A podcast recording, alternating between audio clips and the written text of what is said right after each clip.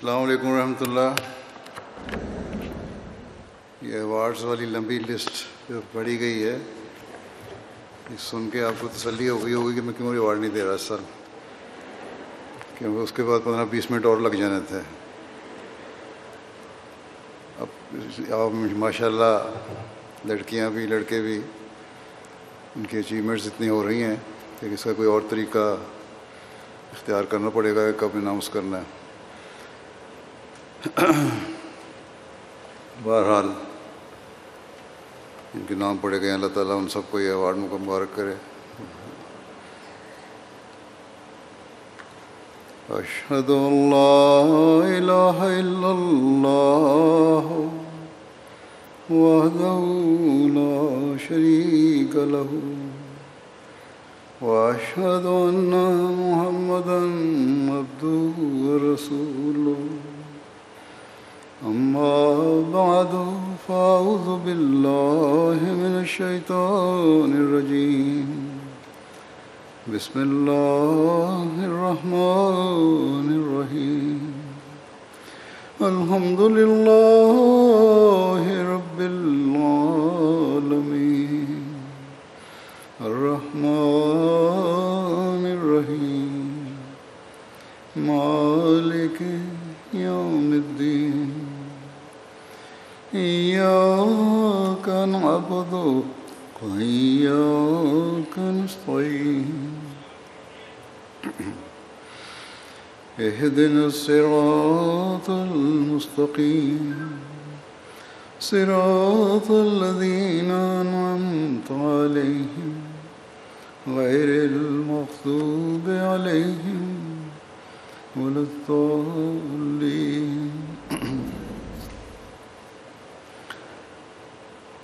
آج میں آپ کے سامنے بعض عورتوں کی بعض مثالیں پیش کروں گا اور جو واقعات پیش کروں گا، ان سے ایک حقیقی مسلمان عورت کی دینی اور روحانی حالت کا بھی پتہ چلتا ہے، دین کے لیے غیرت کا بھی پتہ چلتا ہے۔ دین کو دنیا پر مقدم کرنے کی روح کا بھی پتہ چلتا ہے، اولاد کی، تربیت کی فکر کا بھی پتہ چلتا ہے۔ غرض کے بہت سی باتیں ہیں اور بھی، جن سے ایک حقیقی مسلمان عورت کا مقام سامنے آتا ہے۔ یہ واقعات میں نے آ حضرت صلی اللہ علیہ وسلم کی صحابیات کی سیرت سے بھی لیے۔ ہیں حضرت مسیم علیہ السلاۃ السلام کے زمانے کی احمدی خواتین کے لیے کے بھی ہیں۔ آپ کے بعد کے زمانے کی احمدی خواتین کے بھی ہیں اور موجودہ دور کے بھی اب تک۔ حضرت وسیم علیہ السلاۃ والسلام کے زمانے کے بعد خلافت خامسہ سے پہلے کہ صرف حضرت مسلمہ رضی اللہ عنہ ہو کہ عہد کے بعد واقعات لیے ہیں۔ صحابیات سے لے کر اب تک ان واقعات کی اتنی بڑی تعداد ہے کہ ایک ایک ایک دور کے واقعات کو بیان کرنے کے لیے ہی کئی گھنٹے چاہیے اور اگر لکھا جائے تو کتابوں کی کئی جلدیں چاہیے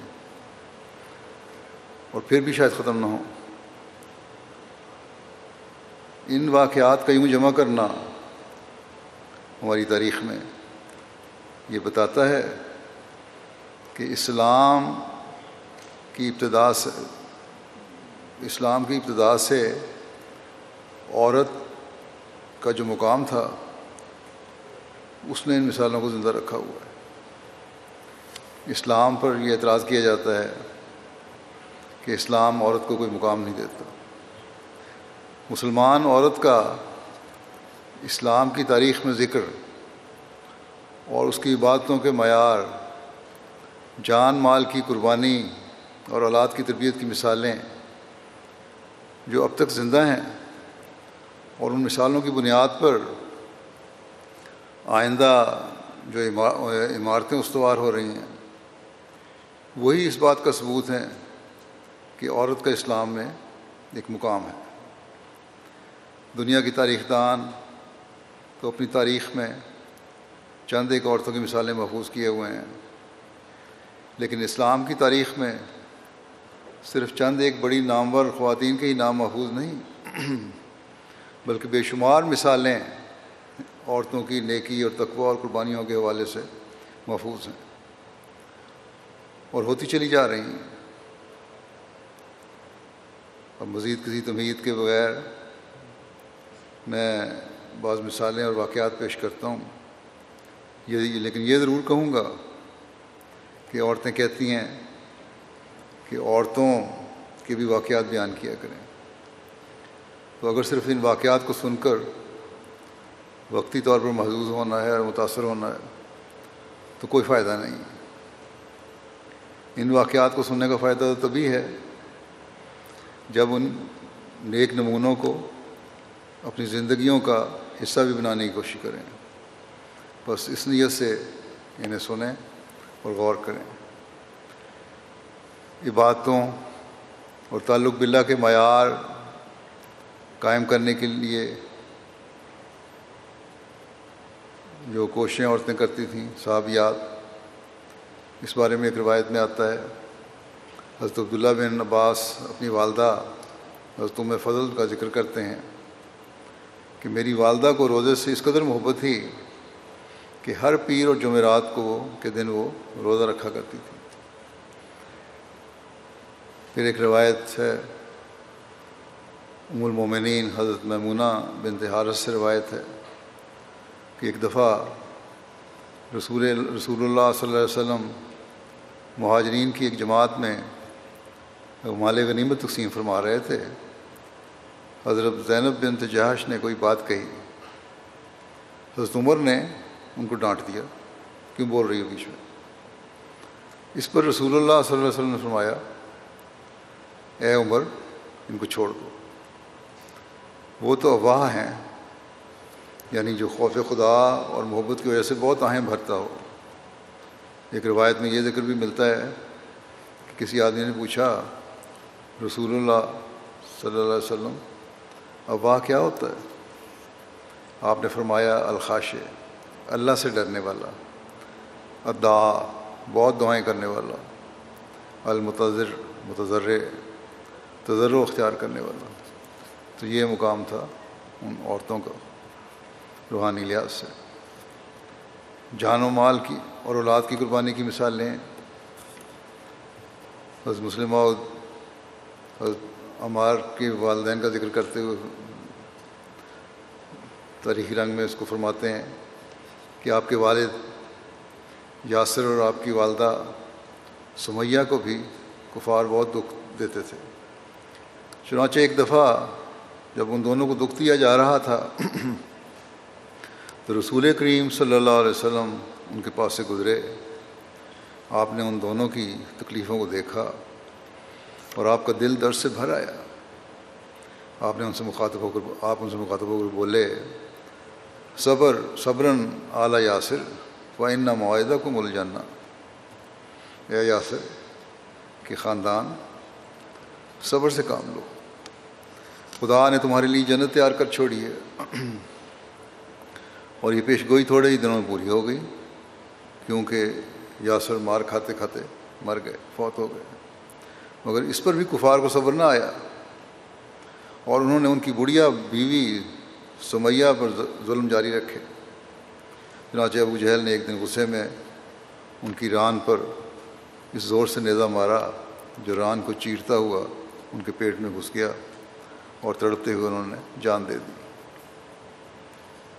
حضرت عمر شریک نے جب اسلام قبول کیا تو ان کے مشرق رشتہ داروں نے ان کو ان کے گھر سے پکڑ لیا اور ان کو ایک بدترین، مست اور شریر اونٹ پر سوار کر دیا اور ان کو شہد کے ساتھ روٹی دیتے رہے اور پینے کے لیے پانی کا ایک قطرہ بھی نہیں دیتے تھے اور انہیں سخت دھوپ میں کھڑا کر دیتے تھے جس سے ان کے ہوش و حواس جاتے رہے۔ انہوں نے تین دن تک یہی سلوک روا رکھا اور پھر کہنے لگے کہ جس دین پر تو قائم ہے، اس کو چھوڑ دے۔ تو ہم تمہیں معاف کر دیں گے۔ حضرت ام شریک کہتی ہیں کہ میں ان کی بات نہ سمجھ سکی۔ ہاں ہوش و باز گم ہو گئے تھے، اس لیے بات نہیں سمجھ سکی۔ لیکن کہتی ہیں ہاں چند کل میں سن لیے۔ پھر مجھے انگلی سے آسمان کی طرف اشارہ کر کے بتایا گیا کہ توحید کو چھوڑ دو۔ فرماتی ہیں، میں نے کہا، اللہ کی قسم میں توحید پر قائم ہوں۔ یہ تھی توحید کی حفاظت ان لوگوں کی۔ حضرت عربا بن زبیر بیان کرتے ہیں کہ شہادت سے دس دن پہلے حضرت عبداللہ بن زبیر اپنی والدہ حضرت اسماء کے پاس آئے۔ وہ بہت بیمار تھی حضرت عبداللہ بن زبیر نے ان کی خیریت دریافت کی۔ تو حضرت اسماء نے کہا، میں تو سخت تکلیف میں ہوں۔ حضرت عبداللہ بن زبیر نے کہا کہ موت میں راحت ہے۔ انہوں نے دیکھا ایسی حالت ہے، قریب المرگ ہیں، انہوں نے تسلی دی کہ اب یہی ہے، موت ہی ہے اور اسی میں راحت ہے، اسی سکون ملے گا۔ حضرت اسماء نے کہا، فوراً جواب دیا بیٹے کو کہ شاید تم میرے لیے موت کی خواہش کر رہے ہو۔ میں اس اس وقت تک نہیں مروں گی جب تک میں دو صورتوں میں سے ایک صورت نہ دیکھ لوں۔ یہ ایمان تھا یقین بھی تھا۔ یا تو تم شہید ہو جاؤ تمہیں شہید ہوتا دیکھ لوں۔ اور میں اللہ تعالیٰ سے ثواب کی امید رکھوں۔ اور یا تم اپنے دشمن پر قابو پا لو اور میری آنکھیں ٹھنڈی ہو جائیں۔ حضرت عروا فرماتے ہیں، یہ سن کر حضرت عبداللہ بن زبیر نے میری طرف دیکھا اور مسکرا دیے۔ اور جس دن انہیں شہید کیا گیا، وہ مسجد حرام میں اپنی والدہ سے ملاقات کے لیے آئے۔ تو آپ کی والدہ نے انہیں نصیحت کرتے ہوئے کہا، بیٹا، قتل ہونے کے ڈر سے کوئی ایسا راستہ قبول نہ کرنا جس میں ذلت ہو، کیونکہ عزت کے ساتھ تلوار کا وار قبول کرنا ذلت کے کوڑوں سے بہتر ہے۔ یہ ضرورت تھی ان عورتوں میں، یہ قربانی کا مدد تھا اپنی اولاد کے لیے بھی۔ رون اولا کی مسلمان خواتین کا ذکر کرتے ہوئے مسلم ایک واقعہ بیان فرماتے ہیں کہ جب رسول کریم صلی اللہ علیہ وسلم عہد کے میدان سے واپس تشریف لائے تو مدینہ کی عورتیں اور بچے شہر سے باہر استقبال کے لیے نکل آئے۔ رسول کریم صلی اللہ علیہ وسلم کی اونٹنی کی باغ ایک پرانے اور بہادر انصاری صحابی سعد بن معاذ نے پکڑی ہوئی تھی اور وہ فخر سے آگے آگے چل رہے تھے۔ شہر کے پاس انہیں اپنی گڑیا ماں جس کی نظر کمزور ہو چکی تھی، آتی ہوئی ملی۔ عہد میں اس کا ایک بیٹا بھی مارا گیا تھا۔ اس گڑیا کی آنکھوں میں موتیا بند اتر رہا تھا اور اس کی نظر کمزور ہو چکی تھی۔ وہ عورتوں کے آگے کھڑی ہو گئی اور ادھر ادھر دیکھنے لگی اور معلوم کرنے لگی کہ رسول کریم صلی اللہ علیہ وسلم کہاں ہیں۔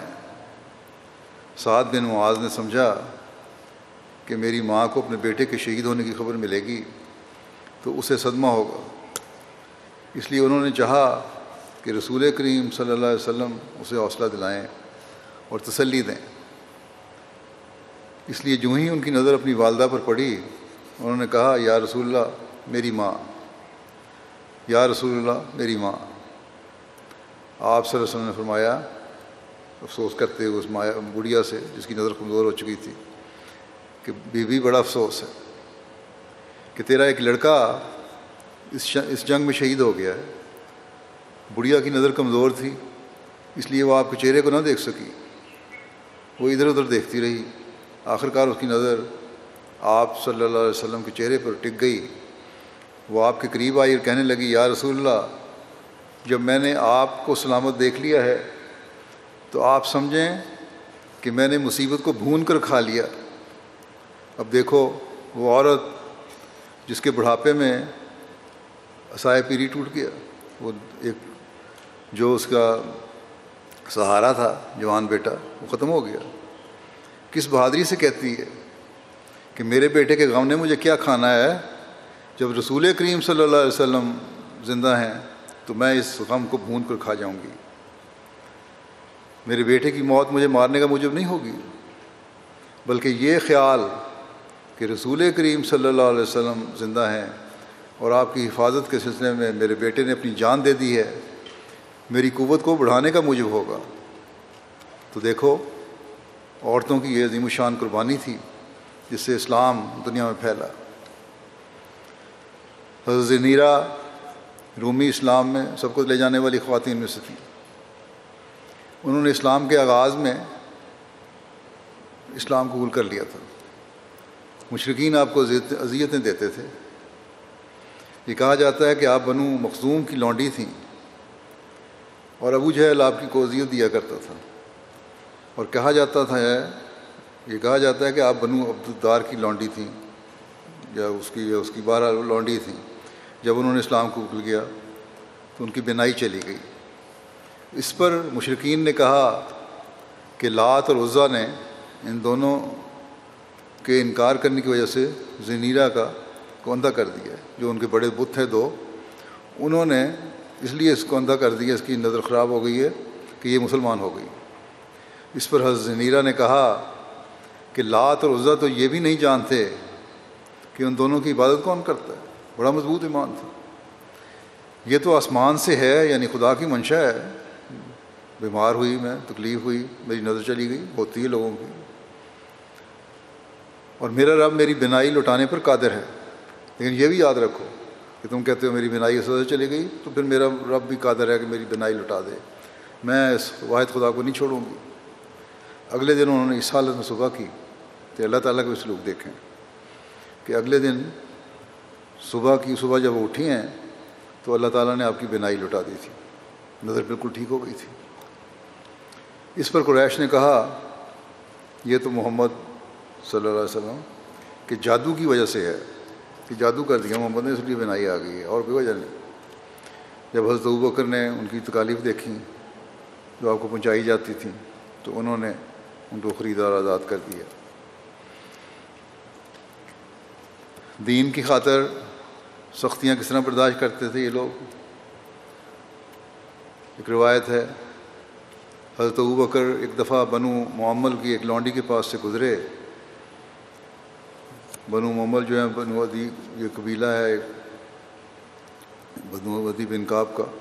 بہرحال، وہ لونڈی مسلمان تھی۔ عمر بن خطاب ان کو اجازہ دے رہے تھے تاکہ وہ اسلام کو چھوڑ دے۔ حضرت عمر رضی اللہ عنہ ان دنوں بھی مشرق تھے، اسلام نہیں لائے تھے اور سختیاں کیا کرتے تھے مسلمانوں پر۔ اور انہیں مارا کرتے تھے اس خاتون کو، اس عورت کو۔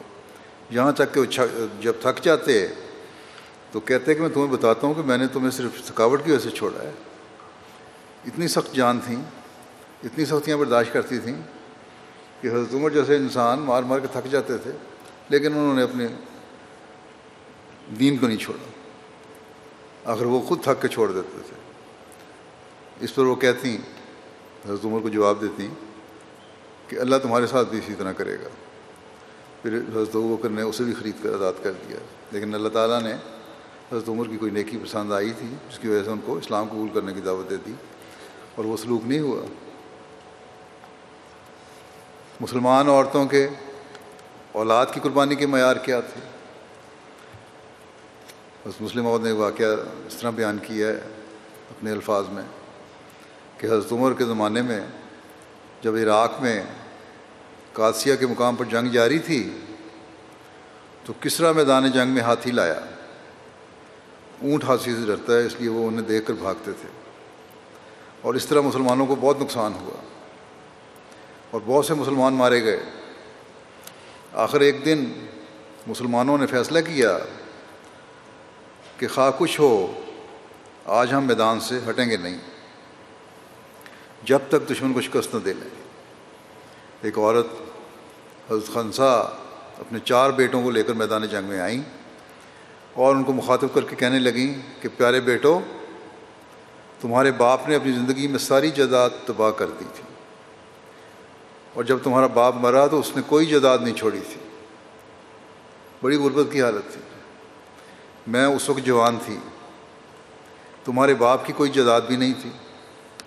پھر اپنی زندگی میں اس نے میرے ساتھ کوئی حسن سلوک بھی نہیں کیا تھا کہ میں کہوں کہ بڑی اس کی عزت کی خاطر، اس کی حفاظت کروں، اس کے بچوں کی حفاظت کروں۔ کوئی اس نے سلوک نہیں کیا تھا اس نے میرے سے۔ اور اگر عرب کے رسم و رواج کے مطابق میں بدکار ہو جاتی، تو کوئی اعتراض کی بات بھی نہیں تھی۔ اس و رواج تھا، اس طرح کھلی عورتیں تھیں، بے حیاں عام تھیں۔ آپ بھی معاشرے میں بھی ہیں یہاں عام ہو رہی ہیں۔ مگر کہتی ہیں کہ مگر میں نے اپنی تمام عمر نیکی سے گزاری۔ اب کہنے لگی اپنے بیٹوں کو کہ کل فیصلہ کن جنگ ہونے والی ہے۔ میرے تم پر بہت سے حقوق ہیں۔ کل کفر اور اسلام میں مقابلہ ہوگا۔ اگر تم فتح حاصل کیے بغیر واپس آئے، تو میں خدا تعالیٰ کے حضور کہوں گی کہ میں ان کو اپنا کوئی بھی حق نہیں بخشتی۔ اس طرح سے اس نے اپنے چاروں بیٹوں کو جنگ میں تیار کر کے بھیج دیا۔ اور پھر گھبرا کر، آخر بیٹے تھے، ان کا پیار بھی غالب آ گیا۔ تو گھبرا کر خود جنگل میں چلی گئیں۔ اور وہاں تنہائی میں سجدے میں گر کر اور رو رو کر اللہ سے دعا مانگنے لگی۔ اور دعا یہ کی کہ اے میرے خدا، میں نے اپنے چاروں بیٹوں کو دین کی خاطر مرنے کے لیے بھیج دیا ہے، لیکن تجھ میں یہ طاقت ہے کہ ان کو زندہ واپس لے آئے۔ چنانچہ اللہ تعالیٰ نے ایسا فضل کیا کہ مسلمانوں کو فتح بھی ہو گئی اور ان کے چاروں بیٹے بھی زندہ واپس آ گئے۔ یہ جرت اور بہادری ایمان بالآخرہ ہی کر دی جائے تھی۔ یہ لوگ سمجھتے تھے کہ دنیا کی نجات اسلام سے وابستہ ہے اور ہم خواہ مارے بھی جائیں تب بھی پرواہ نہیں، کیونکہ دنیا بچ جائے گی اور اسلام کو غلبہ حاصل ہو جائے گا۔ مالی قربانی کی مثالیں ہیں۔ حضرت ابن عباس رضی تعالیٰ عنہ روایت کرتے ہیں کہ نبی صلی اللہ علیہ وسلم عید کے دن گھر سے نکلے۔ اور دو رکعت نماز ادا کی۔ ان سے پہلے اور بعد میں آپ نے کوئی نوافل ادا نہیں کیے۔ پھر آپ عورتوں کی طرف گئے۔ آپ کے ساتھ حضرت بلال بھی تھے۔ پھر آپ نے عورتوں کو نسائیں فرمائیں اور انہیں صدقہ کرنے کا حکم دیا۔ چنانچہ عورتوں نے عورتیں اپنی بالیاں اور کنگن اتار اتار کر دینے لگیں۔ جو زیور انہوں نے پہنا ہوا تھا، اتار کر دے دیا۔ اور سر خدمت پیش کر دیا حضرت عائشہ کی زندگی کے واقعات ملتے ہیں، ان کی سخاوت اور ان کی ذاتی سادگی کے بارے میں۔ حضرت عربہ بیان کرتے ہیں کہ میں نے حضرت عائشہ کو ستر ہزار درہم تقسیم کرتے دیکھا ہے۔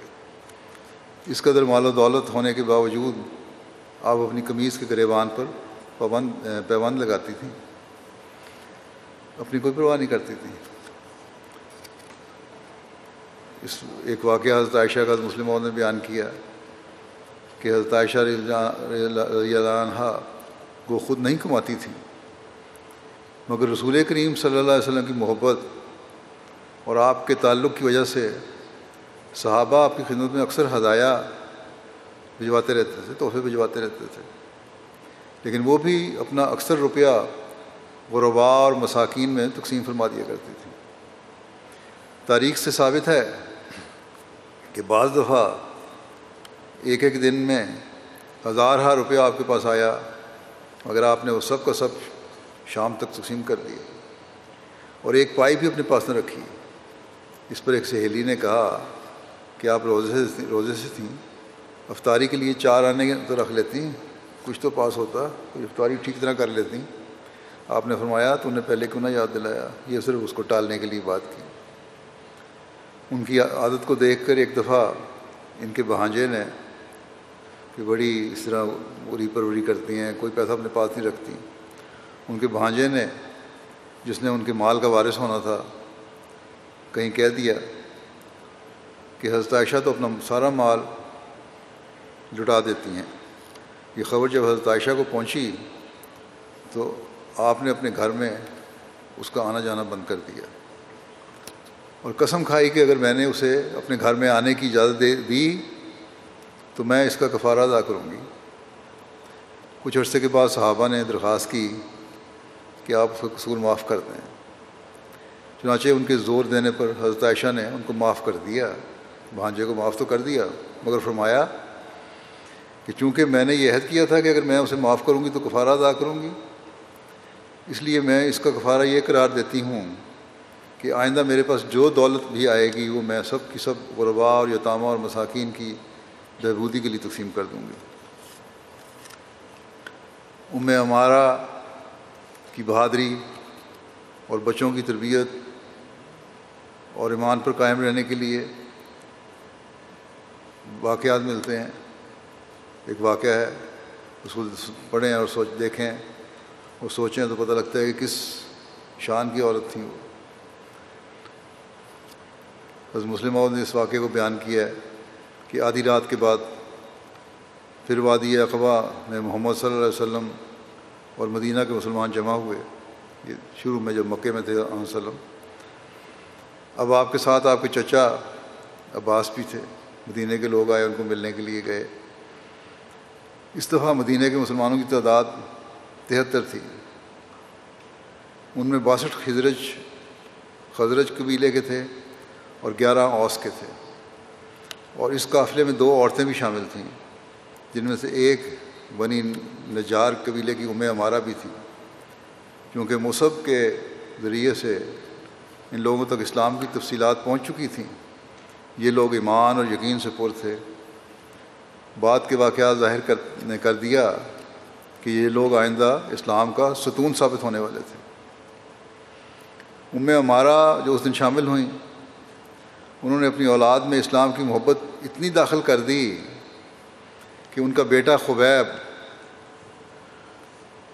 جب رسول رسول اللہ صلی اللہ علیہ وسلم کی وفات کے بعد مسلمہ کذاب کے لشکر کے ہاتھ میں قید ہو گیا تو مسلمہ نے اسے بلا کر پوچھا کہ کیا تو گواہی دیتا ہے کہ محمد صلی اللہ علیہ وسلم اللہ کے رسول ہیں؟ خبیب نے کہا ہاں۔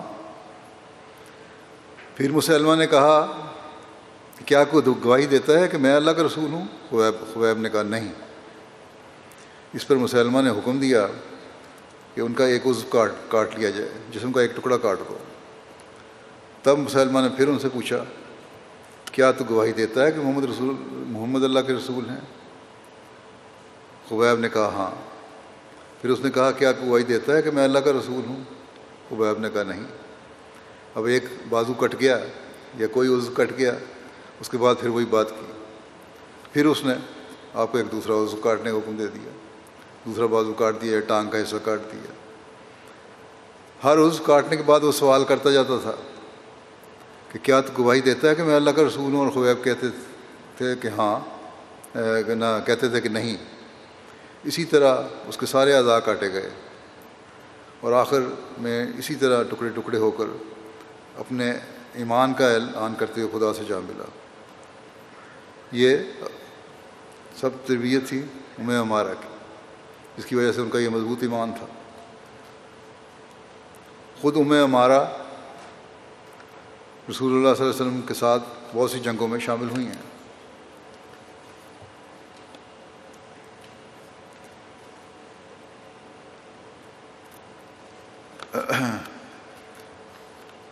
نیکیوں کے معیار کے بارے میں ایک روایت ہے۔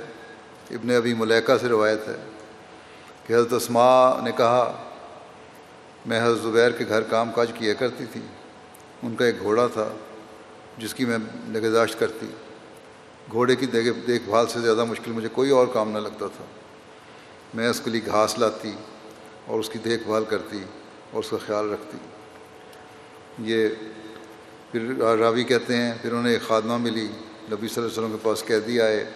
تو آپ نے انہیں خادمہ عطا کی اور تسما کہتی ہیں، اس نے مجھے گھوڑے کی دیکھ بھال سے مستقنی کر دیا اور مجھ سے یہ بوجھ اتار دیا۔ پھر میرے پاس ایک شخص آیا اور اس نے کہا، اے ام عبداللہ، میں غریب آدمی ہوں، میں چاہتا ہوں کہ تمہارے گھر کے سائے میں کاروبار کروں۔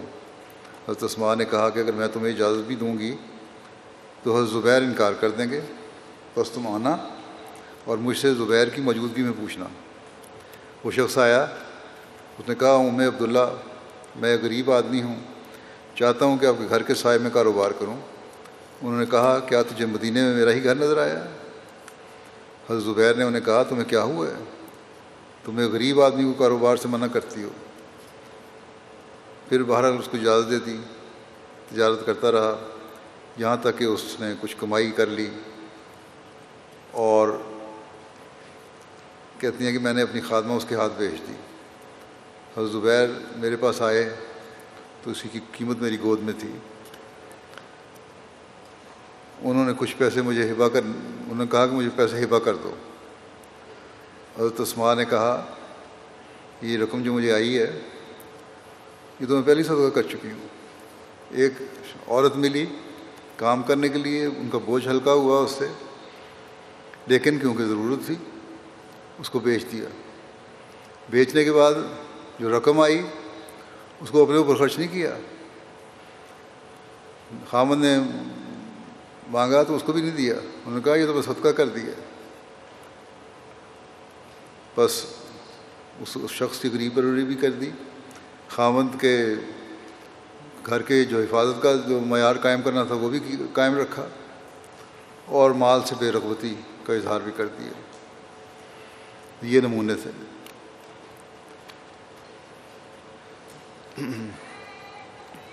دینی علم بڑھانے کی طرف توجہ اور دینی دین سیکھنے کی طرف توجہ کیا کس طرح تھی ان لوگوں کی۔ حضرت ابو سعید خدری سے مروی ہے کہ عورتوں نے نبی صلی اللہ علیہ وسلم سے عرض کیا کہ آپ سے ملنے میں مرد ہم پر غالب آ گئے ہیں تو آپ ہمارے لیے اپنے ساتھ کوئی دن مقرر فرما دیں، چنانچہ آپ نے ان کے لیے ایک دن دن مقرر کیا جس میں آپ ان نے ان سے ملاقات کی، ملاقات کیا کرتے تھے اور ان کو دین سکھایا کرتے تھے۔ یہ بھی شوق تھا ان کو۔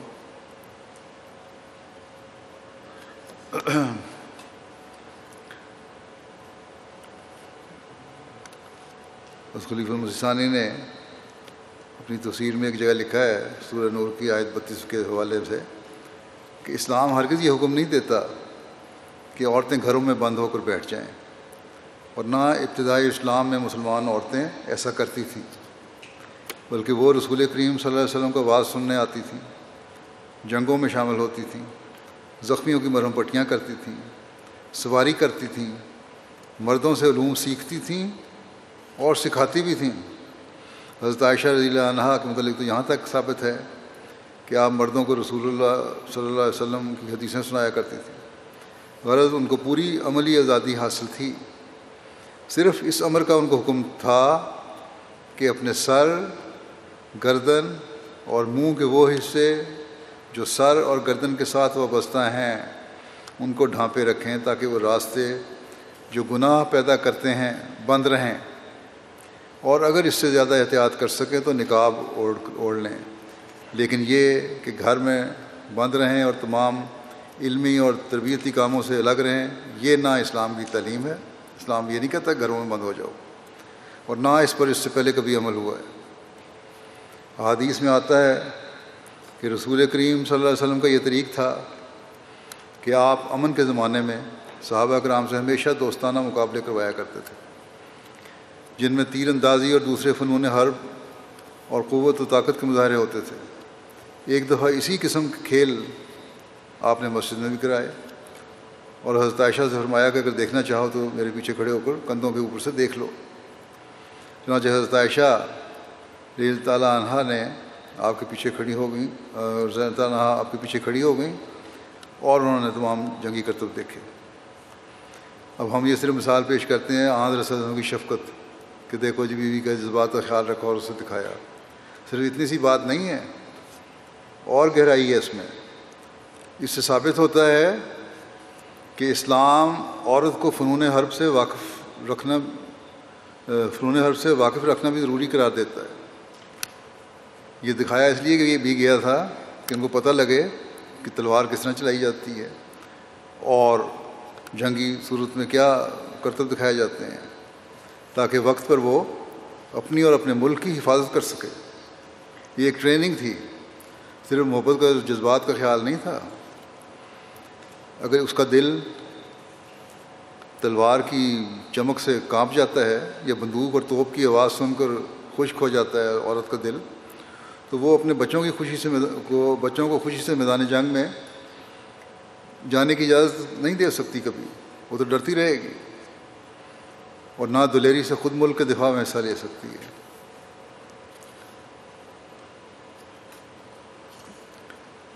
عورتوں کی بہادری کے بارے میں بھی اسلام کی تاریخ سے واقعات لکھتے ہوئے بیان کیا آپ نے کہ عورتوں نے اسلامی جنگوں میں وہ کام کیے ہیں جو پے بے پردہ یورپین عورتیں آج بھی نہیں کر رہی اسلامی جنگوں میں عورتوں نے وہ کام کیے ہیں جو بے پردہ یورپین عورتیں آج بھی نہیں کر رہی لوگ کہتے ہیں جی پردہ روک ہے، پردہ کوئی روک نہیں۔ حضرت ابو بکر کے زمانے میں حضرت زرار جو ایک بہادر صحابی تھے غفلت کی وجہ سے رومیوں کی قید میں آ گئے اور رومی انہیں پکڑ کر کئی میل تک ساتھ لے گئے۔ ان کی بہن خولا کو اس کا پتہ لگا تو اپنے بھائی کی ذرا اور سامان جنگ لے کر گھوڑے پر سوار ہو کر ان کے پیچھے گئیں اور دشمن سے اپنے بھائی کو چھڑا لانے میں کامیاب ہو گئیں۔ اس وقت رومی سلطنت طاقت اور قوت کے لحاظ سے ایسی ہی تھی جیسے آج کل انگریزوں کی حکومت ہے۔ یہ اس زمانے کی بات ہے جب انڈیا اور پاک بر صغیر میں، انگریزوں کی حکومت تھی اور دنیا میں اکثر جگہوں پہ تھی۔ مگر اس کی فوج ایک صحابی کو قید کر کے لے گئی تو ان کی بہن اکیلی باہر نکلی اور کئی میل تک رومی سپاہیوں کے پیچھے چلی گئی اور پھر بڑی کامیابی سے اپنے بھائی کو ان کی قید سے چھڑا لائی۔ اور مسلمانوں کو اس بات کا اس وقت پتہ لگا جب وہ اپنے بھائی کو واپس لے آئی۔ حضرت ہمارا کی بہادری کا ذکر ہوا تھا، ہو رہا ہوا تھا پہلے، اور کہ جنگوں میں بھی بعض دفعہ حصہ لیا انہوں نے۔ تو اس کا واقعہ جنگ عہد کا ہے۔ حضرت عمارہ جنگ عہد میں شریک ہوئیں، نہایت پامردی سے لڑیں۔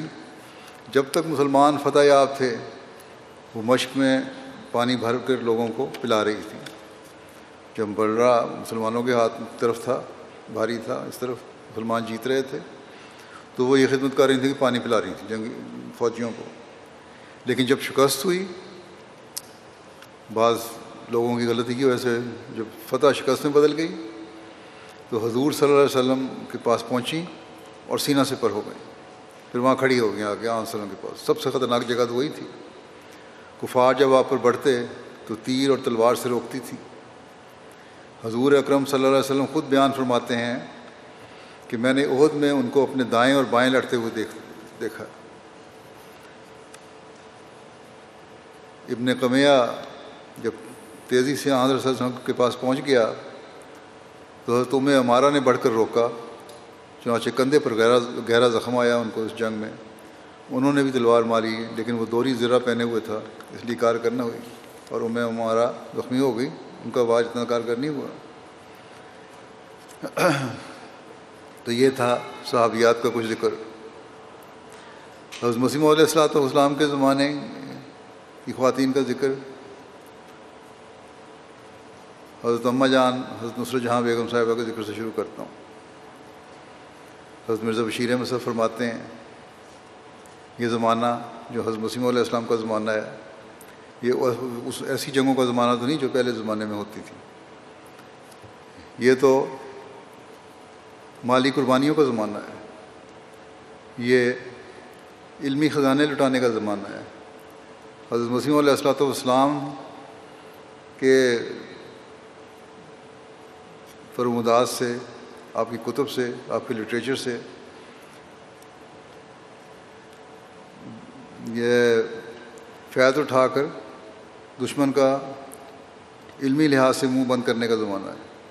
اور یہی دشمن بھی ہتھیار استعمال کر رہا ہے اور اسی کو ہم نے استعمال کرنا ہے۔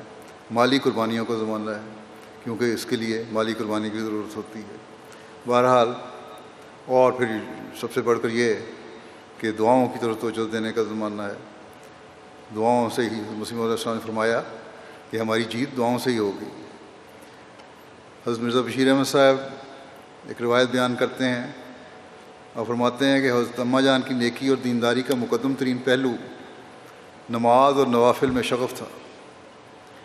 پانچ نمازوں کا تو کیا کہنا؟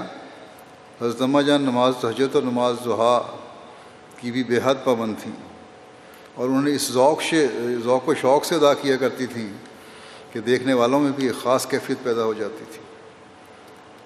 بلکہ ان نوافل کے علاوہ بھی جب موقع ملتا نماز میں دل کا سکون حاصل کرتی تھیں پھر دعا میں بھی حضرت اماں جان کو بے حد شغف تھا۔ اپنی اولاد اور ساری جماعت کے لیے جسے وہ اولاد کی طرح سمجھتی تھیں بڑے درد و سوز کے ساتھ دعا کیا کرتی تھیں اور احمدیت کی ترقی کے لیے ان کے دل میں غیر معمولی تڑپ تھی۔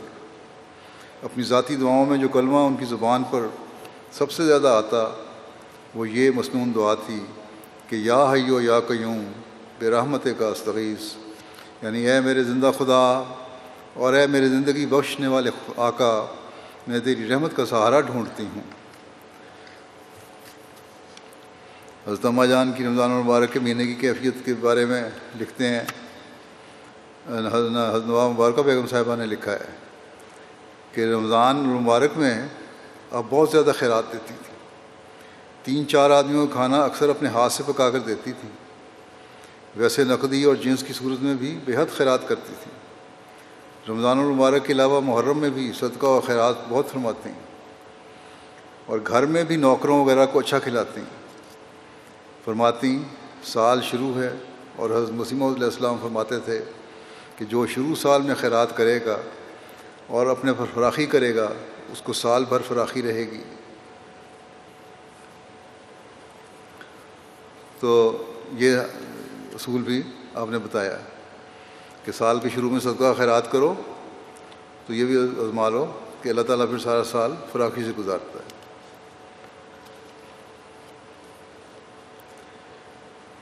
حضرت چودھری محمد اللہ خان صاحب کی والدہ کا ذکر آتا ہے، ان کی بیت کا واقعہ ہے۔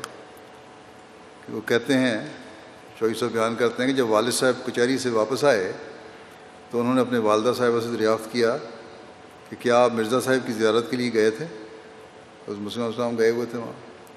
والدہ صاحب نے جواب دیا، گئی تھی۔ والد صاحب نے پوچھا بیت تو نہیں کی؟ والدہ صاحبہ نے سینے پر ہاتھ رکھ کر کہا الحمد للہ کہ میں نے بیت کر لی ہے۔ اس پر والد صاحب نے کچھ رنج کا اظہار کیا، غصے کا اظہار کیا۔ والدہ صاحب نے جواب دیا کہ یہ ایمان کا معاملہ ہے۔ اس میں آپ کی خفگی مجھے خفگی مجھ پر کوئی اثر نہیں کر سکتی۔ اگر یہ عمر آپ کو بہت ناگوار ہے، تو آپ جو چاہیں کر لیں پھر۔ جو چاہیں فیصلہ کر دیں میں تو یہ ایمان کا معاملہ میں اس کو نہیں چھوڑوں گی۔ اور پھر پھر کہنے لگیں کہ جس خدا نے اب تک میری حفاظت اور پرورش کا سامان کیا ہے، وہ آئندہ بھی کرے گا۔ اتنا زیادہ ایمان تھا ان میں کہ ایک عورت ان کو ہمیشہ ڈرایا کرتی تھی کہ میری بدعا سے تمہارے بچے مر جائیں گے۔ لیکن دو بچے فوت ہوئے اور ایک لمبا قصہ ہے یہ، لیکن انہوں نے اس کی بات نہیں مانی اور انہوں نے کہا کہ توحید کو میں نہیں چھوڑوں گی۔ دو بچے قربان کر دیے، پھر اللہ تعالیٰ نے ان کو بیٹوں سے نوازا بھی۔ اسی طرح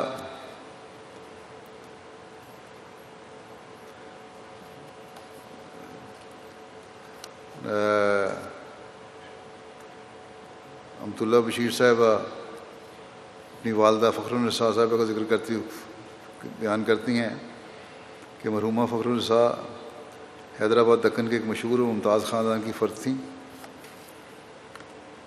مرحومہ اکثر فرمایا کرتی تھیں کہ میں نے اپنے شوہر کا دل خوش کرنے یا ان کا ساتھ دینے کے لیے بیت نہیں کی تھی، بلکہ پوری طرح احمدیت کی صداقت منکشف ہو جانے پر کی تھی۔ اور اپنی بیت کا واقعہ اس طرح سناتی کہ جب ان کے شوہر نے واپس قادیان کے بعد انہیں تبلیغ کی، تو یہ کہنے لگی کہ میں زیادہ علم نہیں رکھتی۔ اس لیے میں چاہتی ہوں کہ اللہ تعالیٰ آسمانی تائے سے میری تفہیم فرمائے، تاکہ میں مطمئن ہو جاؤں۔ چنانچہ چند سالوں کی دعا کے بعد ایک مرتبہ خواب میں دیکھا کہ صحن صحن مکان میں آسمان سے کاغذ کی پرچیاں کثیر تعداد میں گر رہی ہیں۔ اور جس پرچی کو کہتی ہیں میں اٹھا کر دیکھتی ہوں، اس پر مرزا غلام احمد قادیانی لکھا ہوا پاتی ہوں۔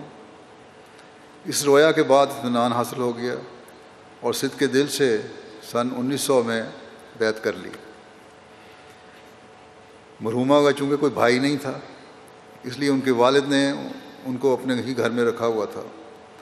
بیت کرنے کے بعد والد نے شدید مخالفت شروع کر دی۔ مگر مرحومہ ثابت قدم رہیں۔ اور امر حق کے کہنے اور سچ بولنے سے کبھی دریغ نہیں کیا۔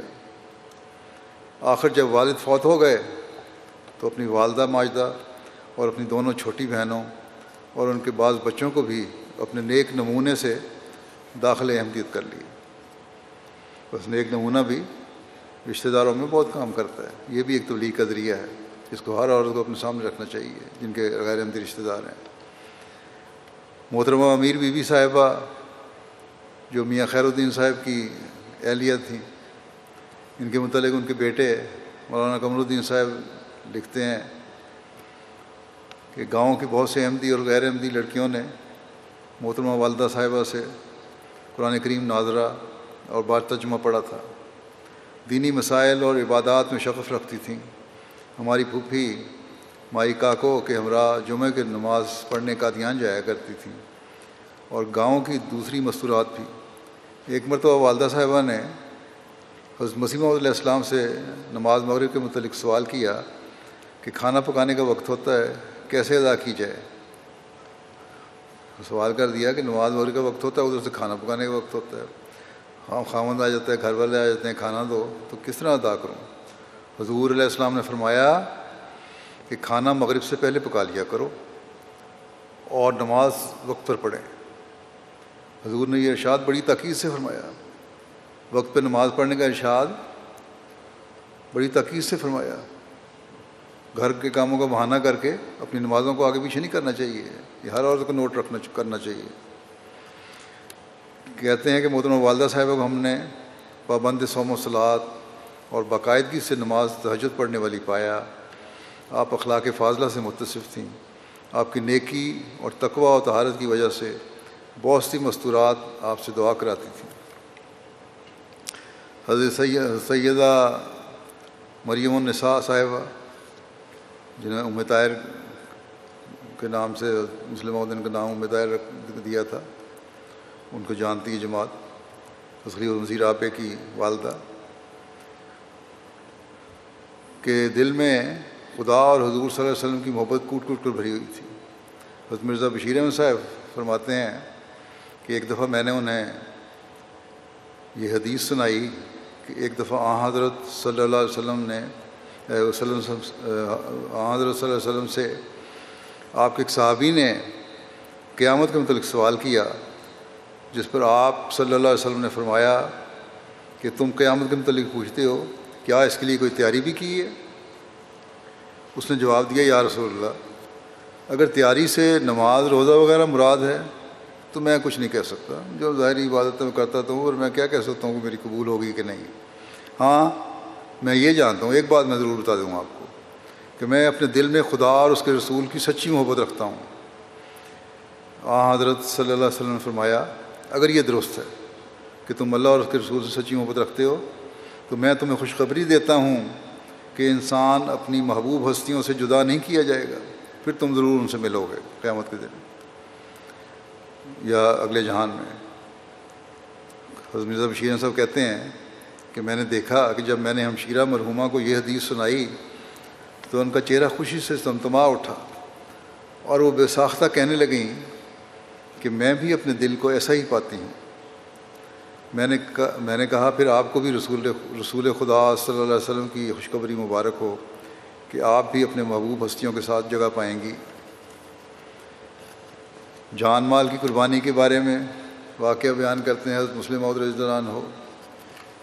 کہتے ہیں کہ ایک جگہ رنگ روٹ بھرتی کرنے کے لیے ہمارے آدمی گئے یعنی فوج میں بھرتی کرنے کے لیے۔ رضاکار فورس کے طور کو بھرتی کرنے کے لیے گئے یا مستقل فوج کی بھرتی کرنے کے لیے گئے۔ وہاں انہوں نے جلسہ کیا ہمارے آدمیوں نے اور تحریک کی کہ پاکستانی فوج میں شامل ہونے، فوج میں بھرتی کرنے کے لیے گئے تھے۔ کہ پاکستانی فوج میں شامل ہونے کے لیے لوگ اپنے نام لکھوائیں۔ جن قوموں میں لڑائی کی عادت نہیں ہوتی، اس کے افراد ایسے مواقع پر عموماً اپنا نام لکھوانے سے ہچکچاتے ہیں۔ چنانچہ اس موقع پر بھی ایسا ہی ہوا۔ تحریک کی گئی، لوگ اپنے نام لکھوائیں، مگر چاروں طرف خاموشی تاری رہی اور کوئی شخص اپنا نام لکھوانے کے لیے خود نہ اٹھا۔ تب ایک بیوہ عورت جس کا ایک ہی بیٹا تھا اور جو پڑھی ہوئی بھی نہیں تھی، اس نے جب دیکھا کہ بار بار احمدی مبلغ نے کھڑے ہو کر تحریک کی ہے کہ لوگ اپنا نام لکھوائیں مگر ہچکچانے کی وجہ سے آگے نہیں بڑھتے، تو وہ عورتوں کی جگہ سے کھڑی ہوئی اور اس نے لڑکے کو آواز دے کر کہا وہ فلانے، تو بولتا کیوں نہیں؟ تو نے سنا نہیں کہ خلیفہ وقت کی طرف سے تمہیں جنگ کے لیے بلایا جا رہا ہے۔ اس پر وہ فوراً اٹھا اور اس نے اپنا نام جنگ پر جانے کے لیے پیش کر دیا۔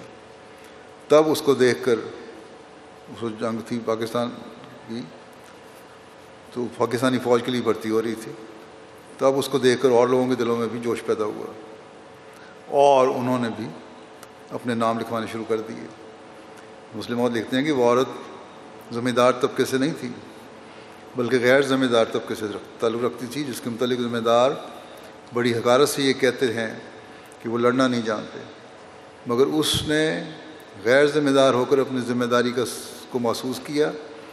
اور ایسی حالت میں محسوس کیا کہ جب وہ بیوہ تھی اور اس کا صرف ایک ہی بیٹا تھا اور آئندہ اسے کوئی بیٹا ہونے کی امید بھی نہیں تھی، اس نے کہا جب خدا اور اسلام کے نام پر ایک آواز اٹھائی جا رہی ہے تو پھر میرا کوئی بیٹا رہے یا نہ رہے، مجھے اس آواز کا جواب دینا چاہیے۔ شدید جذبات اب لکھتے ہیں کہ شدید جذبات مقابل میں ویسے ہی جذبات پیدا کر دیا کرتے ہیں۔ جب اس نے یہ بات کہی تو کئی بزدل جو اپنے آپ کو پہلے بچا رہے تھے، انہوں نے بھی اپنے ارادوں کو پیش کرنا شروع کر دیا۔ اور جب یہ اطلاع میرے پاس پہنچی اور خط میں میں نے یہ واقعہ پڑھا اس عورت کا کہ کس طرح اس نے قربانی کی ہے، تو پیشتر اس کے کہ میں اس خط کو بند کرتا۔ میں نے خدا تعالیٰ سے دعا کرتے ہوئے کہا، اے میرے رب، یہ بیوہ عورت اپنے اکلوتے بیٹے کو تیرے دین کی خدمت کے لیے یا مسلمانوں کے ملک کی حفاظت کے لیے پیش کر رہی ہے۔ اے میرے رب، اس بیوہ عورت سے زیادہ قربانی کرنا میرا فرض ہے۔ میں بھی تجھ کو تیرے جلال کا واسطہ دے کر تجھ سے یہ دعا کرتا ہوں کہ اگر انسانی قربانی کی ہی ضرورت ہو تو اے میرے رب، اس کا بیٹا نہیں بلکہ میرا بیٹا مارا جائے۔ یہ مسلم عورت نے یہ دعا کی۔ پھر فرماتے ہیں کہ مجھے یاد ہے، انیس سو تریپن کے فسادات کے دوران میں ضلع سیالکوٹ کے ایک عورت پیدل روا پہنچی۔ اور اس نے ہمیں بتایا کہ ہمارا گاؤں دوسرے علاقے سے کٹ چکا ہے اور مخالفوں نے ہمارا پانی بند کر دیا ہے۔ اگر ہم پانی لینے جاتے ہیں تو ہمیں مارتے ہیں۔ اس وقت ایک فوجی افسر یہاں رخصت پر آیا ہوا تھا۔ اس کو میں نے ایک مقامی دوست کے ساتھ وہاں بھیجا تاکہ وہ وہاں جا کر احمدیوں کی امداد کرے۔ مسلموں دیکھتے ہیں، دیکھ لو، کتنی بڑی ہمت کی بات ہے کہ جہاں مرد قدم نہ رکھ سکے وہاں ایک عورت نے اپنے آپ کو پیش کر دیا۔ اس وقت مرد اپنے گھروں سے باہر نکلنے سے ڈرتے تھے، مگر وہ عورت سیال کوٹ سے پیدل سنبڑیال کی طرف گئی۔ وہاں سے گجرا والا کی طرف آئی اور پھر گجرا والا سے کسی نہ کسی طرح یہاں پہنچی۔ اور ہمیں جماعت کے حالات سے آگاہ کیا اور ہم نے یہاں سے ان کی امداد کے لیے آدمی بھجوائے۔ تو فرماتے ہیں کہ دیکھو، خدا تعالیٰ کے فضل سے ہماری عورتیں مردوں سے زیادہ دلیر ہیں۔ پھر ایک جگہ آپ نے فرمایا، بہت سے مبلغ ہیں جن کی قربانیوں کا صحیح اندازہ ہماری جماعت کے دوست نہیں لگا سکتے۔ بالخصوص دو مبلغ تو ایسے ہیں جو شادی کے بہت تھوڑا عرصہ بعد ہی تبلیغ کے لیے چلے گئے اور اب تک باہر ہیں۔ ان میں سے ایک تو دوست تو نو سال سے تبلیغ کے لیے گئے ہوئے ہیں۔ حکیم فضل الرحمان صاحب، ان کا نام ہے، انہوں نے شادی کی اور شادی کے تھوڑے عرصے کے بعد ہی انہیں تبلیغ کے لیے بھجوا دیا گیا۔ وہ ایک نوجوان اور چھوٹی عمر کی بیوی کو چھوڑ کر گئے تھے، مگر اب وہ آئیں گے تو انہوں نے ادھیڑ عمر کی بیوی ملے گی۔ یہ قربانی کوئی معمولی قربانی نہیں۔ میرے نزدیک تو کوئی نہایت ہی بے شرم اور بے حیا ہو سکتا ہے جو اس قسم کی قربانیوں کی قیمت کو نہ سمجھے اور انہیں نظر انداز کر دے۔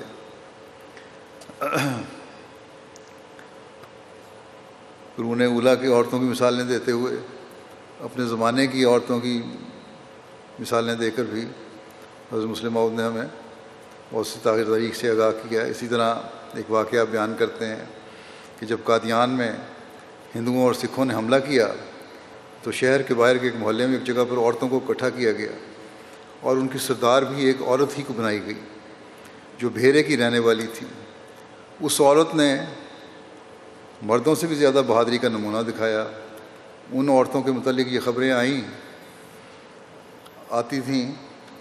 کہ جب سکھ اور ہندوؤں کو جو تلواروں اور بندوقوں سے ان پر حملہ آور ہوتے تھے، یہ بھگا دیتی تھی۔ اور سب سے آگے وہ عورت ہوتی تھی جو بھیرے کی رہنے والی تھی، جس کو نگران بنایا گیا تھا اور ان کی سردار بنائی گئی تھی۔ اب بھی عورت زندہ ہے، لیکن اب بڑھیا اور ضعیف ہو چکی ہے۔ وہ عورتوں کو سکھاتی تھی کہ اس طرح، اس اس طرح لڑنا ہے اور لڑائی میں ان کی کمان کرتی تھی۔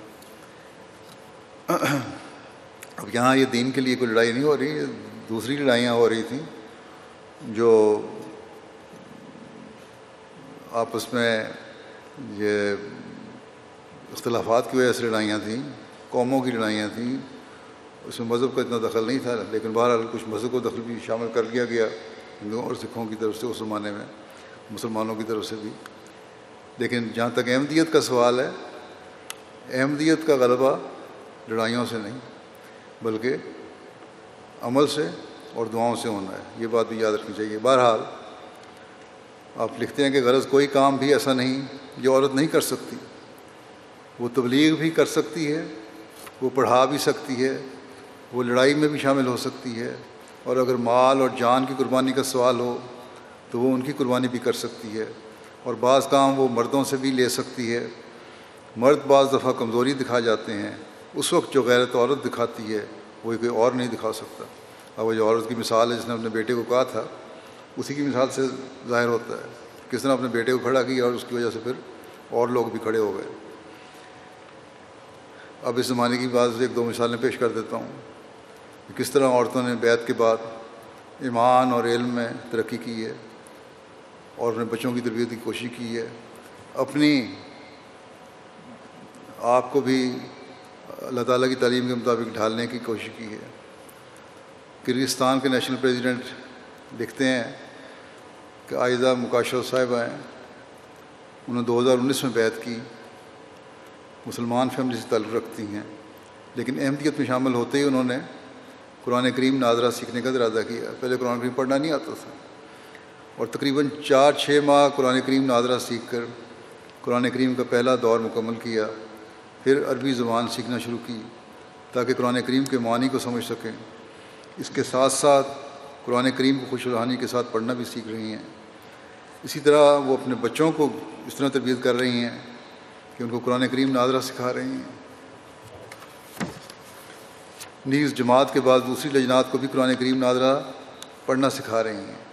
اس کے علاوہ وہ جماعت کی کرگز ویب سائٹ کے لیے مسلسل وقت دیتی ہیں اور ان کے ذمے لگائے گئے کاموں کو نہایت اخلاص کے ساتھ سر انجام دیتی ہیں۔ دین پر کو دین کو دنیا پر مقدم کرنے کی نیت ہو تو اللہ تعالیٰ یہ مدد کرتا ہے، چاہے وہ اس ان مغربی ممالک میں ہو۔ ایک عزیزہ لکھتی ہیں، ڈاکٹر ہیں کہ جب میں انگلینڈ میں آئی تو یہاں ڈاکٹر کے طور پر کام کرنے کے لیے امتحان دینے ہوتے تھے۔ اس زمانے وہ امتحان مشکل بھی مشکل مشہور تھے کہ مشکل سے پاس ہوتے ہیں۔ کہتے ہیں بہرحال، پہلا پرچہ تحریری تھا، اللہ کے فضل سے پاس ہو گیا۔ اور پریکٹیکل امکان، امتحان کی تیاری ہو رہی تھی، جس میں کہ مختلف اسٹیشنز پر جا کر مریض کو دیکھنا ہوتا ہے۔ اور ایک ایگزامینر آپ کو دیکھ رہا ہوتا ہے، مارک کر، مارک کرتا ہے پھر امتحان سے کچھ دن قبل ایک ساتھی کا فون آیا کہ تم امتحان کے روز کیا کپڑے پہن رہی ہو؟ کہتے ہیں، سوال مجھے بڑا عجیب لگا۔ کہ برقعے کے نیچے تو جو کپڑے ہی پہنے ہوں پہنے ہوں گے، اس سے کیا فرق پڑتا ہے؟ میرے استفسار پر اس نے کہا، کیا تم حجاب اور برقع میں جاؤ گی؟ اس پر میں نے کہا ہاں۔ اس نے کہا، پھر تم کو بھی پاس نہیں ہوگی، کیونکہ ہمارے کورس میں بھی انہوں نے کہا تھا کہ سوٹ یا اسکرٹ پہن کرانا۔ میں نے اس کی بات سن تو لی، لیکن اس کے بعد میں بہت روئی۔ کیونکہ یہ تو مجھے پتا تھا کہ میں نے اپنا پردہ نہیں اتارنا۔ صدمہ صرف اس بات کا ہوا کہ اب اپنی ڈاکٹری پریکٹس جو ہے وہ نہیں کر سکوں گی۔ بہرحال خامن نے بتایا، اس نے تسلی دی کہ کچھ نہیں ہوگا اس طرح۔ بہرحال گھبرائی ہوئی تھی۔ امتحان کا دن آیا۔ اسی طرح برقع اور حجاب میں امتحان دیا، جو پاکستانی طرز کا برقع تھا۔ امتحان کا نتیجہ آیا اور الحمدللہ پاس ہو گئی۔ اور جو میری ساتھی وہ پاس نہیں ہو سکی۔ جو بڑے اپنے آپ کو فیشنیبل سمجھ رہی تھی۔ تو کہتی ہیں، میں آج تک آج تک اس بات پر یقین رکھتی ہوں کہ وہ امتحان میں نے ہرگز اپنی قابلیت یا محنت کی وجہ سے پاس نہیں کیا، بلکہ اللہ تعالیٰ نے مجھے دکھایا ہے کہ اگر تم دین کو دنیا پر مقدم رکھو گی تو میں تمہاری مدد کروں گا۔ اور پھر اس کے بعد ہر مقام پر پردے کی برکت سے خدا تعالیٰ نے میرے پیشے کی مدد کی اور مجھے خدا کا سے ہمیشہ ہر مقام پر عزت ملی۔ یہاں جو خیال ہوتا ہے نا کہ پردے سے بعض حقوق نہیں ملتے، اگر انسان کو اللہ تعالیٰ پر یقین ہو، دعا کرے اور دین پر قائم رہے اور کچھ عرصے کے لیے اگر نقصان بھی اٹھانا پڑے تو اٹھا لے، تو پھر اللہ تعالیٰ آخر پر کامیابی عطا فرماتا ہے۔ اسی طرح ناروے سے خاتون لکھتی ہیں کہ ایک مرتبہ میں نے جلسہ سلانہ یو کے میں شامل ہونا تھا، ٹکٹیں بک کروائیں کام والے نے مجھے چھٹی نہیں دی، ناراض بھی ہو رہے تھے۔ میں نے ارادہ کر لیا تھا کہ دین کو دنیا پر مقدم رکھوں گی جلسے پہ ضرور جانا ہے۔ چاہے مجھے جاب چھوڑنی پڑے۔ کہتی ہیں، جاب والوں کو کہہ دیا کہ آپ چھٹی نہیں دیتے تو نہ دیں، پھر میں جاب چھوڑ دیتی ہوں۔ لیکن بہرحال دو تین دن کے بعد ہی اللہ کا فضل ہوا اور وہ افسر جس نے مجھے سختی سے بات کی تھی، اس نے نہ صرف مجھے چھٹی دی بلکہ استفسار کیا کہ کہاں جانا ہے۔ اس کے کام پہ کام چھوڑنے کے لیے جس کے لیے تیار ہو گئی ہو۔ میں نے اس کو بتایا کہ میرا تعلق جماعت احمدیہ سے اور میں نے جلسہ سالانہ میں شرکت کے لیے انگلینڈ جانا ہے، یو کے جانا ہے۔ اس چیز سے وہ اتنی متاثر ہوئی کہ جب میں جلسے سے واپس آئی تو مسجد بیت النصر دیکھنے کی خواہش ظاہر کی۔ اسلام تو اس نے قبول کیا ہوا تھا پہلے بھی، لیکن مسجد میں کچھ دفعہ جانے کے بعد اس نے جماعت میں شامل ہونے کی خواہش ظاہر کی۔ پہلے اس کو کہا بھی کہ دعا کرو، دل مطمئن ہو جائے پھر بیت کرنا۔ لیکن اس نے کہا جو سکون اور امن اور محبت یہاں ہے وہ کہیں اور نہیں ہے۔ چنانچہ کچھ عرصے کے بعد اس نے اور اس کی بیٹی نے بیت کی اور جماعت میں شامل ہوئی۔ تو یہ نمونہ اور دین کو دنیا میں مقدم کرنے کا نمونہ جو ہے، دوسرے کی نہ صرف دل نرم کرنے کا باعث بنا، بلکہ ہدایت کا ہی باعث بن گیا۔ امیر صاحب تنزانیہ لکھتے ہیں کہ کلیمنجارو پہاڑوں کے دامن میں ایک جماعت میشم ہے، اس کے مقام پر واقع ہے۔ وہاں ایک لجنا ہے جس کی عمر تہتر برس ہے، انتہائی ضعیف ہو چکی ہے۔ مگر جب بھی ان سے ملاقات ہوتی ہے تو خاص طور پر یہ ضرور پوچھتی ہیں کہ خلیہ وقت کی طبیعت کا کیا حال ہے۔ اور پھر بڑی دعائیں دیتی ہیں۔ کہتے ہیں کہ وہ چونکہ مستقل بیمار رہتی ہیں، اس لیے علاقے کے لوگ آ کر انہیں کہتے ہیں کہ فلاں مولوی یا فلاں پادری سے علاج کروا لو۔ یا دعا اور غم درود کروا لو، لیکن یہ خاتون ہمیشہ اپنے علاقے والوں کو توحید کا اور جو توحید ہمیں حضرت مسیم علیہ السلام نے سکھائی ہے، اس کی پرچار کرتے ہیں جو اسلام کی حقیقی توحید ہے، جو حضرت صلی اللہ علیہ وسلم نے حقیقت میں سکھائی ہے۔ اور ہمیشہ دین کو دنیا پر مقدم رکھتی ہیں۔ اور ساتھ ساتھ ہر مہینے میں کچھ نہ کچھ ضرور اللہ تعالیٰ کی راہ میں خرچ کرتی ہیں۔ گرستان کے نیشنل پریزیڈنٹ لکھتے ہیں کہ خاتون ہیں، یولیا صاحبہ، ایک عیسائی فیملی سے ان کا تعلق تھا۔ دو ہزار تیرہ میں بیت کرنے کی توفیق ملی۔ بیت سے پہلے وہ حجاب نہیں اڑا کرتی تھی لیکن جب انہوں نے اسلام احمدیت میں شمولیت کا ارادہ کیا، تو حجاب لینا شروع کر دیا۔ بیت کے بعد اسی سال جیسا سلانہ قادیان میں بھی شرکت کی، جہاں بشتی مقبرہ کی بھی زیارت کی۔ جب انہیں نظام وصیت کے بارے میں بتایا گیا، تو اسی وقت نظام وصیت میں شامل ہونے کا تہیہ کیا۔ چنانچہ جلسہ سے واپس آ کر حضرت مسیم علیہ السلام کی کتاب الوسیت کا مطالعہ کیا اور وصیت فارم فل کر کے نظام وصیت میں شامل ہوئیں اس کے علاوہ بھی مالی کی تاریخات میں حصہ لیتی ہیں۔ آوری کوسٹ سے وہاں کے لوکل مولم لکھتے ہیں۔ کہ ایک جماعت ہے، ہماری جماعت کی ایک ممبر ہیں۔ تابہ صوبہ صاحبہ۔ بکینہ فاسو کی امبیسی میں کام کرتی ہیں۔ اور ہر چھٹی والے دن اپنے بیگ لے کر مختلف دیہاتوں میں نکل جاتی ہیں۔ اور احمدیت کی تبلیغ کرتی ہیں۔ ایک دفعہ وہ گبویوں میں آئیں اور احمدیت کی تبلیغ کی۔ ان کی کہ تبلیغ کرنے کا ایسا طریقہ ہے جیسے کوئی عالم تبلیغ کر رہا ہو۔ مصوفہ بڑے شوق سے تبلیغ کرتی ہیں اور اپنا فارغ وقت احمدیت کی تبلیغ میں گزارتی ہیں۔ اور دوسرے ملک سے گئی ہوئی ہیں۔ بیگ میں لٹریچر رکھ لیتی ہیں اور تبلیغ کرتی رہتی ہیں۔ بعض عورتیں پوچھتی ہیں کہ ہم تبلیغ کس طرح کریں؟ تو تبلیغ کے راستے تو خود تلاش کرنے ہوتے ہیں، اگر شوق ہو تو۔ بس ان باتوں کو ہمیشہ دیکھیں۔ یہ چند ایک واقعات میں نے پیش کیے بے شمار واقعات ہیں ایسے۔ خواتین کی ضرورت اور بہادری کے۔ اس زمانے میں بھی، دین کو دنیا پر مقدم کرنے کے بھی۔ تربیت اولاد کے بھی۔ بعض تازہ واقعات میں وقتاً فوقتاً بیان کرتا بھی رہتا ہوں۔ اسی طرح صحابہ کے واقعات میں بعض خواتین کا بھی ذکر آ جاتا ہے کہ کس طرح انہوں نے قربانیاں کی اور قربانیوں کی مثالیں قائم کیں دین کو دنیا پر مقدم کیا۔ بس فائدہ تو تبھی ہے جب ان واقعات کو سن کر ان سے فائدہ اٹھایا جائے۔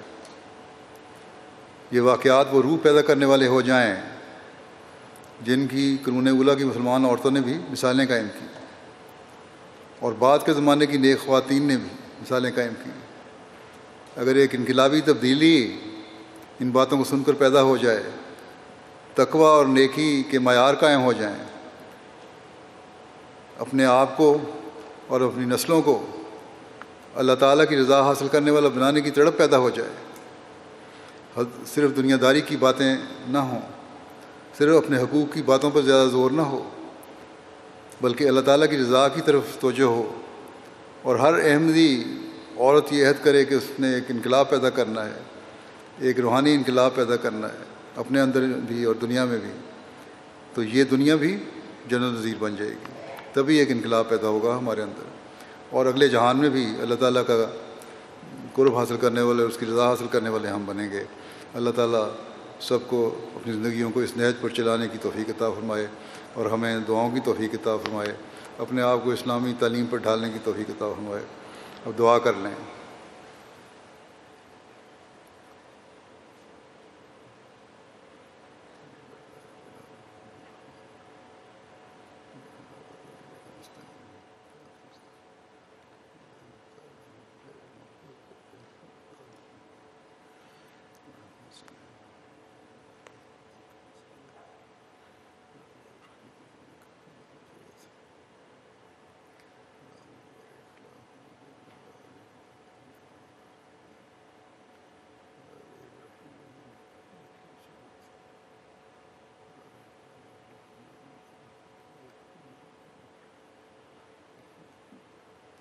Amin.